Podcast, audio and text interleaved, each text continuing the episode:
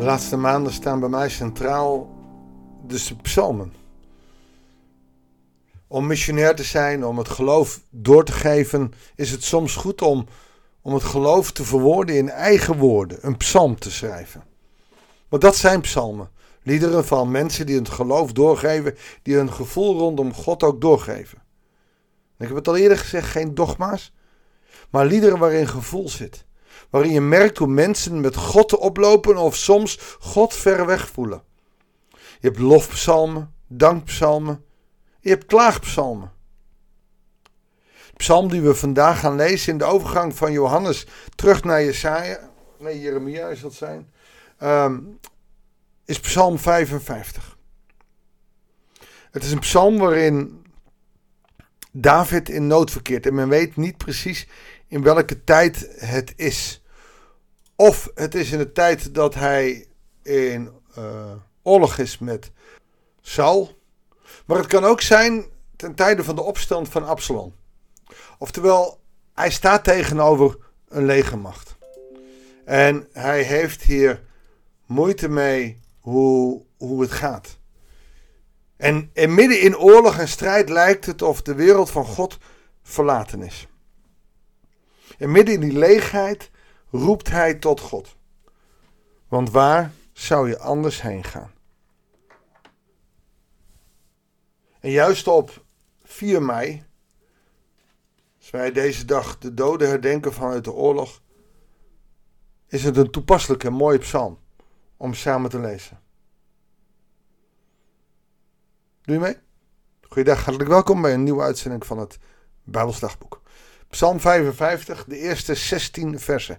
Voor de koorleider, het is een lied geschreven bij snarenspel, een kunstig lied van David. Luister God naar mijn gebed.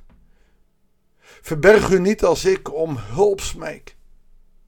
Slaagt op mij en geef me antwoord. Klagend loop ik rond, radeloos. Door het schreeuwen van de vijand en het tieren van de goddeloze. Want ze storten onheil over mij uit en bestoken mij met hun woede. Moet je weten, in die tijd stond je op twee bergheuvels en, en een dal was leeg en, en, en, tegenover stond je en dat klonk natuurlijk een klankschade en je kon gewoon schelden en tieren op een, op een relatief grote afstand. Mijn hart krimpt in mijn binnenste. Doodste angst heeft mij bevangen. Vrees en beven grijpen mij aan. Ik huiver over heel mijn lichaam. Hoe geeft een man hier aan dat zijn emoties zijn? Hij krimpt in elkaar van angst en van, wat zal er gebeuren? Dit is diezelfde David die schreef: De Heer is mijn herder mij ontbreekt niet. Hier is hij, waar bent u God? En dat is precies ook het prachtige. Als je de Davidische psalmen leest, dan, dan zie je de, de, de, de emoties slingeren alle kanten op. En het is allemaal goed. Had ik vleugels als een duif? Ik zou opvliegen en neerstrijken. Ver weg zou ik vluchten. Overnacht in de woestijn. Haastig beschutting zoeken. Tegen de vlagen van stormwind. Hij fantaseert hierover hoe hij, wat hij zou kunnen doen. Maar hij heeft geen vleugels als een duif. Hij kan niet vluchten. En dan bidt hij tot God. Splijt hun tong, heer, verwar hun spraak. Hij gaat dus niet eens vragen eerst van dood ze allemaal, splijt hun tong. Want alleen al dat schreeuwen, hoe ze hem, het leger, maar misschien ook wel God vervloeken. En dat doet hem zeer. Ze zeggen wel eens: schelden doet geen pijn. Nou, echt wel. En je ziet het hier bij David. Hij wordt er zo radeloos van dat hij roept om, opdat God al die tongen zal splijten en hun spraak verwarren. Hij kent het verhaal van de torenbouw van Babel. God kan de mens verwarren. Want in de stad zie ik geweld en strijd. Dag en nacht gaan die rond op naar haar muren. In het hart van de stad heerst onheil en leed. In het hart van de stad heerst rampspoed. Het plein is in greep van terreur en bedrog. Je hoort hier heel veel. Hè? Het is, een, een, belegering. Een, een stad heeft ermee te maken die, die overgenomen is. En, en, en er is niks meer goeds.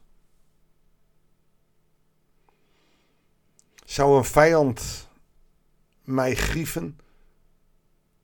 Ik zou het verdragen. Dat is, de, de grieven is honen, uitschelden, belachelijk maken. Ik zou het verdragen. Zou hij mij haten en zich tegen mij keren, ik zou me voor hem verschuilen. Maar jij, die dacht en deed als ik, mijn hartsvriend, mijn vertrouwde. En hier zie je dat het persoonlijk gaat worden. Is het zou? Het zou kunnen, maar het zou ook zijn zoon Absalom kunnen zijn. Maar jij, die dacht en deed als ik, mijn hartsvriend, mijn vertrouwde, wat genoten wij als we samen waren in het feestgewoel in Gods huis. Hij staat hier tegenover een vijand, die zijn vriend was. En dat doet hem zozeer. Een beetje hoon en spotten zou hem kunnen, maar als vijanden tegenover elkaar staan, dat hier het woord haten staat. Daarvan wordt David helemaal gek. En toch, laat de dood hen onverhoeds treffen. Laat het levend neerdalen in het dodenrijk. Want bij hen rust het kwaad. Het heerst in hun hart. Wat hij hier doet is feitelijk bidden wil die bekende. Die vriend de vijand is geworden. Maakt even niet uit wie. Misschien wel zijn eigen zoon. Laat hij dan toch maar in het dodenrijk terechtkomen. Het moet gestraft worden. Hij staat tegen mij op. Tegen zijn vader. Dat is ongelooflijk in die tijd. Een zoon stond niet tegen zijn vader op. Een oudste zoon zorgde dat je alles deed voor je vader en ook de jongere broers die hield je in het gareel. Niet voor niets ook het verhaal van de verloren zoon. Dat gaat niet over die jongste. Het gaat daar over die zoon van wie zo weinig bekend is, want hij doet niks. Hij laat het gewoon op zijn beloop. Hij laat die jongste eh, zoon zijn vader beledigen. Dat had hij moeten voorkomen. Daar had hij moeten ingrijpen dan, dan die erfenis. Dat had hij moeten blokkeren. Hij had die broer terug moeten halen. Terug naar het goede. Maar laat hem gaan. Hij doet helemaal niks. En dan aan het ook nog klagen. Als de vader dan genade geeft, gaat hij klagen. Je zou kunnen zeggen, die oudste broer, het zijn alle christenen. Want oh, wat zijn we gauw gebelgd als het allemaal anders gaat en wij het anders zouden willen. Maar hier, een vriend die tegenover je staat. En hij bidt, laat de dood hen onverhoeds treffen. Waarom? Omdat ze zijn volk, zijn kinderen, zijn vrouwen aan het uitmoorden zijn. Eens een vriend, nu een vijand. Waren het ook niet de vijanden van Jezus die erkenden dat hij goddelijk was, maar dat zijn vrienden hem in de steek lieten? Mag ik bidden voor je? God, wij willen uw vrienden zijn. Wij willen uw discipelen zijn. Maar wilt u ons de kracht van uw geest geven, zodat wij u nooit teleurstellen? Dat we u niet op een tweede plek zetten, maar dat we u alle eer geven die u toekomt. Heer, zegen ons zo met uw liefde en genade.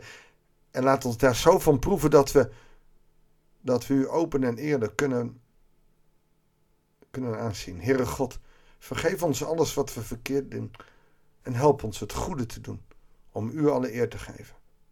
Maar vooral ook oog houden voor familie, vrienden om ons heen. Want er is niks pijnlijkers als er ruzies is in families.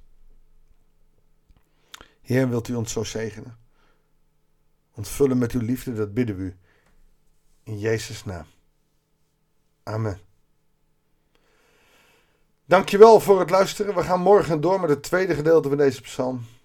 Voor nu wens ik je een goede dag, God zegen en heel graag tot de volgende uitzending van het Bijbelsdagboek.